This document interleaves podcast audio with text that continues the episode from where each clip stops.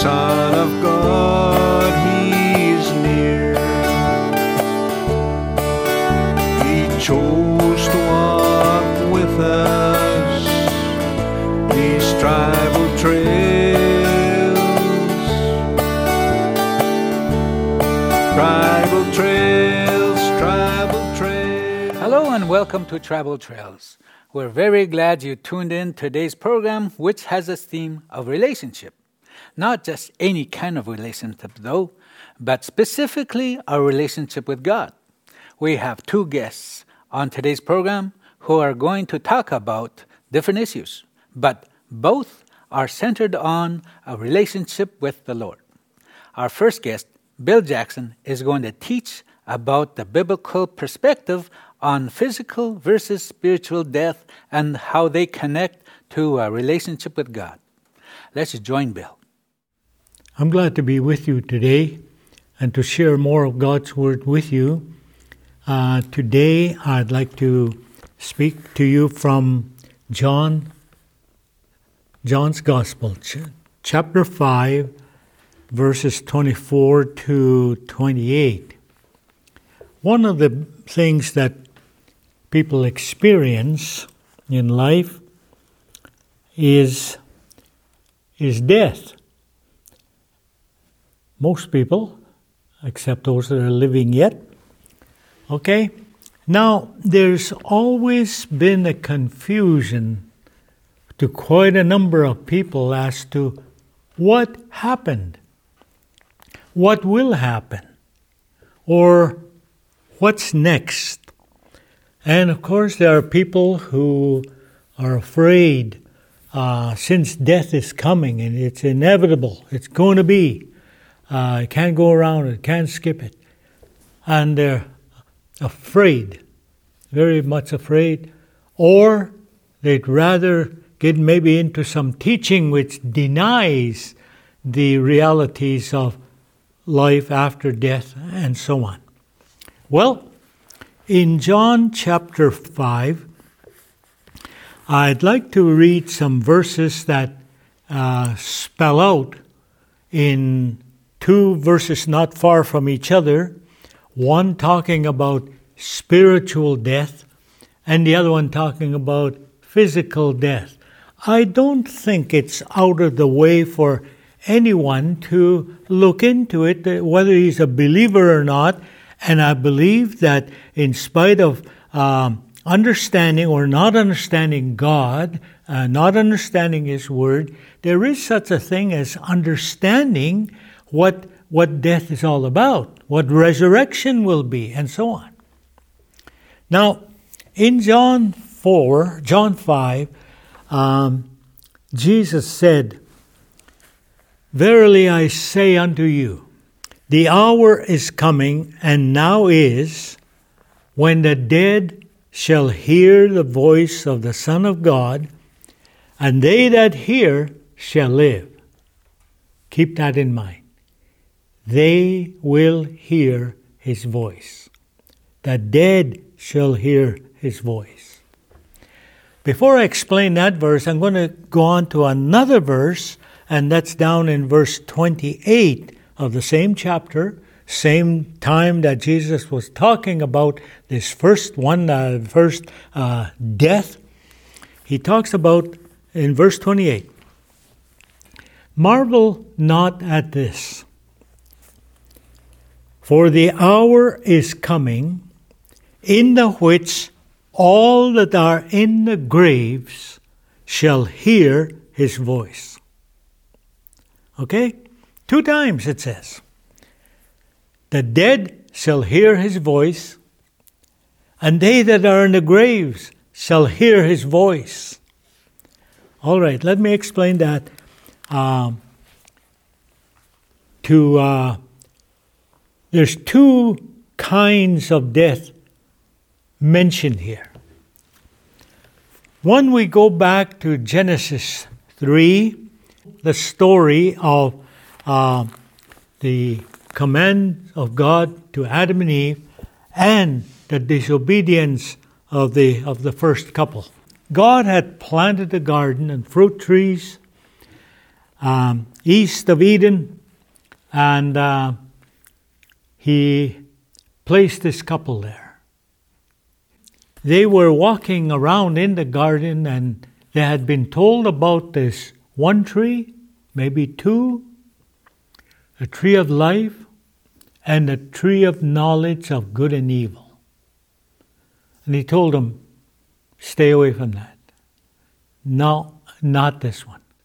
And when Eve looked at it, it says, a tree to be desired to make one wise. Okay, there was something about inquiring, looking at. So they said, don't go there. Don't, don't do it. But they did. They disobeyed God. And so right away, just as God had told them that when if they eat, that they would die. So what happened was they they did die. They died spiritually. That is that fellowship with God was now cut off.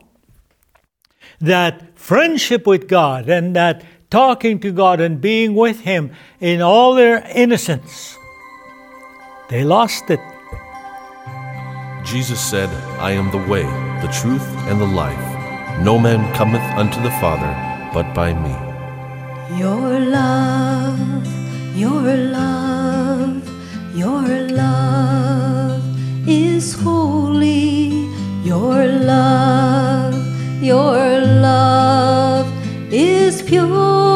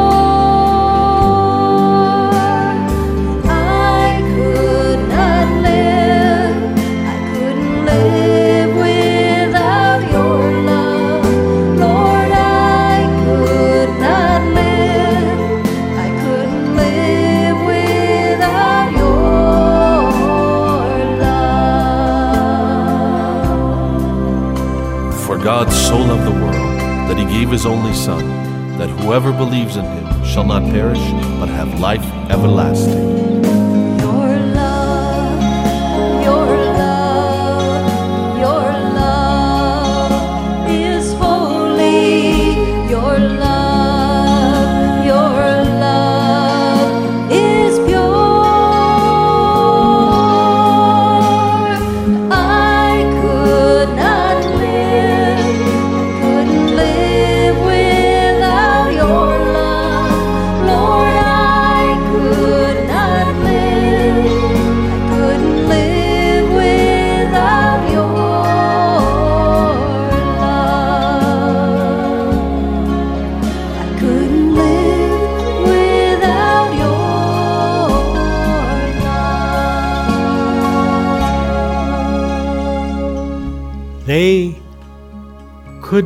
To God anymore. In fact, God wasn't looking very friendly to them.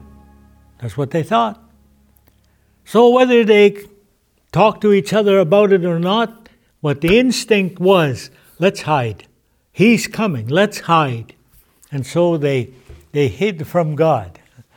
And uh, I always think of this in kind of a humorous way that where they hid, God was standing behind there and say, Adam, where are you?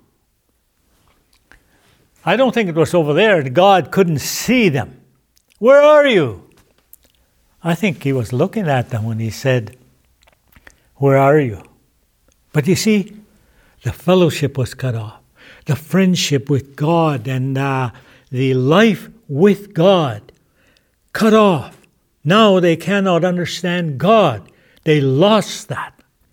And uh, that also about love for God cut off. Something else came in, and that is God was not friendly, not a good God. They, be, they begin to be in that area where I was. Before I became a Christian, I did not love God. Maybe you can say you love God if you're not a Christian. But the true love that comes from Him and that we're in fellowship with Him after we recognize the death and resurrection, uh, the crucifixion of Jesus Christ, the salvation He brought through that. When we accept that, we begin again to have fellowship with God. In the first case, death came. Death means actually separation. So in this case, when they sinned against God by disobeying Him, they were cut off from God. It came just the way God said. And then the other one is they, because of this separation from God, physical death came. You see, since it means death, the first one was spiritual, in that sin against God, cut off from God. Okay? Second one here, same people, they died. That is, the spirit and soul separated from the body so they do not function anymore in the body. That's physical death. That's the one we, we can readily see. Sometimes spiritual death uh, is not readily understood.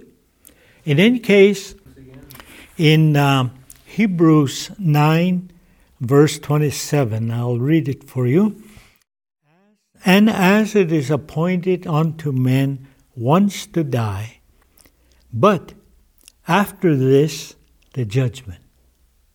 So, even though we may have been cut off from God, cut off in, the, in what we would call spiritual death, and also we experience physical death, there's no way that we can say, oh, not for me. I don't believe it that way. I don't believe we're all going to die. Well, I know just recently I, I read a paper uh, just this uh, not too long ago, and I've heard it before many times that now they're looking for a way where uh, life can be expanded to, let's say, uh, you know, 200 years. That's beginning. 200 years. With the thought that perhaps another time we can find out how to spread it out, lengthen it out to a million years. Well, I, I believe that man would like to do that, all right? But no matter how many years it's, it's lengthened, the Bible still wouldn't say otherwise, I believe. that 927 of Hebrews is there. It's appointed. Appointed by what? Who? God. You can't change it. Appointed unto men once to die, and after that, a judgment. I want to talk about the first separation that death that came to these people. The life from God, the everlasting life. There's, there's nothing here that we're looking forward. I, I wonder when God is going to cut me off. The thought wasn't there. It's life with God, so there's no end. And then the fellowship or good relationship, friendship with God, that also was cut off. They viewed God in a, in a different way. They, they viewed God now as somebody to be uh, scared of. Not just fear, there is sometimes misunderstood that uh, godly fear, well, you're shaking there before God. No, uh, maybe not right now, uh, but fear God means in more in respect and honor of God, you actually also, the fear does come, but not, let's say, in that particular time where you're beginning to experience the love of God in your soul and you have accepted Him as your Savior. Thank you, Bill, for explaining what the Bible says about physical and spiritual death. We'll return to Bill later, but now we'd like to introduce our next guest, Stephen Lytton. Because of such issues as being diagnosed with cerebral palsy and surviving abuse in residential school, Stephen has been speaking up for the underprivileged. In fact, he has been recognized with an award for his efforts. Let's join Stephen in Vancouver as he shares with Rita Anderson how a relationship with God matters in helping those in need. So, Stephen, thank you for being with us Thank today. And uh, tell me a little bit about yourself. My name is Stephen Lytton. I was born with a disability uh, in 1955. I um, did not know I had a disability until it was brought to my attention. I'd like you to share about that Bible verse that Jesus said, If you deny me. Well, one of the things that um, the Lord has done so much for me that I don't even realize. We don't even know when He steps in harm's way. We don't even believe Him. We don't fear Him enough. We need to understand what fear is and what fear is. There's one fear that we fear the Lord because we need to fear the Lord in order to understand Him. We don't fear Him enough, and uh, and that's where the trouble begins. Uh, we have to understand that there's there's fear of the Lord and there's fear um, that people don't fear the Lord enough, and that's what brought me to be here today. Is the fear of um, the opportunity to share, but at the same time struggle in denying the Lord, and that's it's bigger than me. And I don't want to deny someone that's been there for me, someone that's given me the gift of a disability, someone that's given me so many opportunities in in spite of my disability, um, somebody that's um, somebody that's cared enough for me to.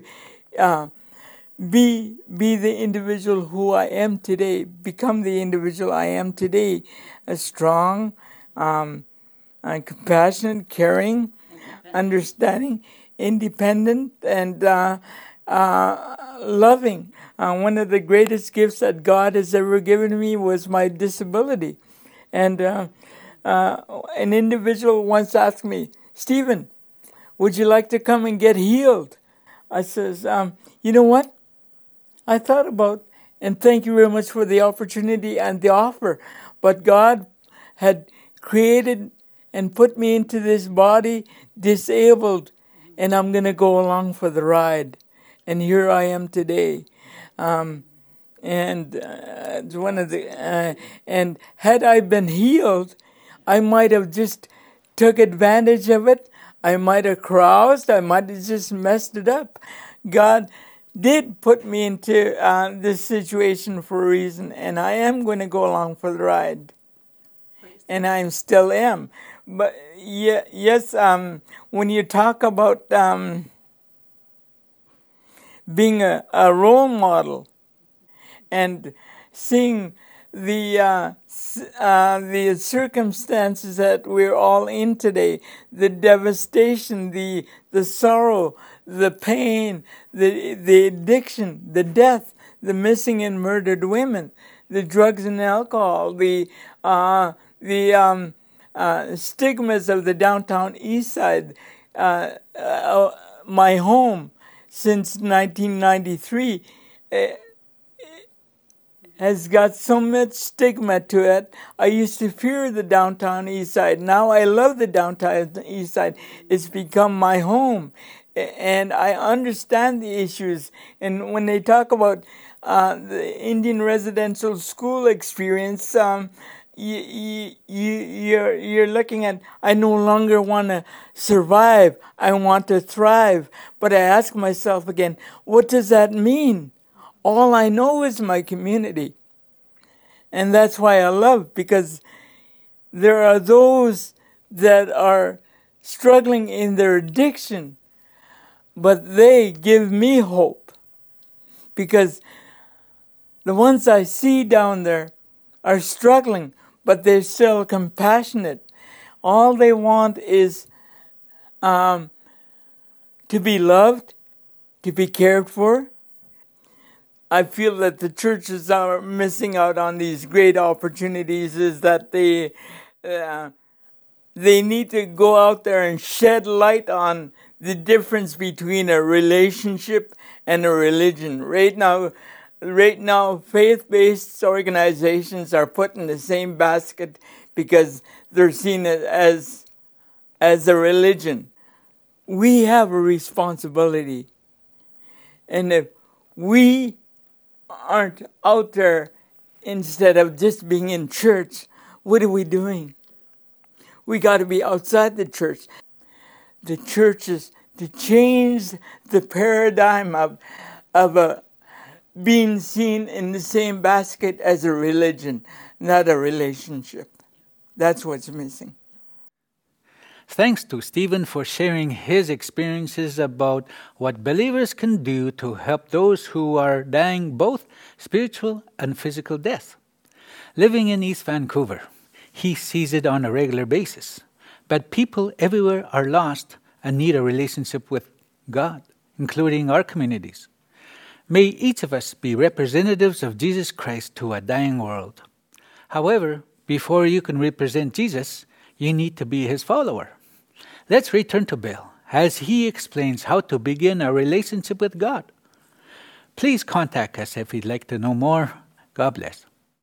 There was a time period before I experienced Jesus Christ in my soul, in my spirit. I did not love God. In fact, I wish God didn't really bother me. I wish I didn't have to one day die. Life here is, oh, you can make it pretty good. But you know, just as the first death, the second one comes too the physical death. But, people, what I wanted to tell you here is there's something God did in between that period of time that counts for people before and after the crucifixion of Jesus Christ. That is, God became a human being. He still retained that God being. But here was in the person of Jesus Christ God, man, and God the Son. And so we look at this person, Jesus Christ, and that because there was no other reason to buy back or claim back to himself, God did something. He himself came to die for the persons, for our sins. For the past, for people of all ages. Now, in the Old Testament, of course, Jesus hadn't arrived yet. But there was that teaching here to believe on the coming of Jesus Christ and what he's going to do. Yes, maybe now we're looking back on what he has already done. And that brings eternal life to us. No more death. No more being separated from God, but eternal life with Jesus Christ. You know, it's available for you, everybody. But listen, we're to take it or we leave it. Two choices. Two. What will you do?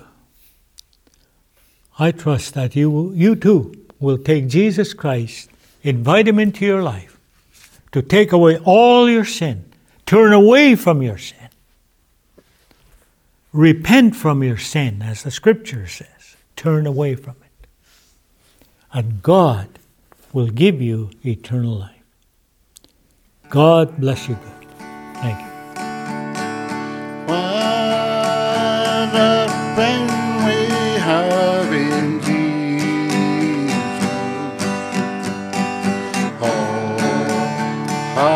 And grief to.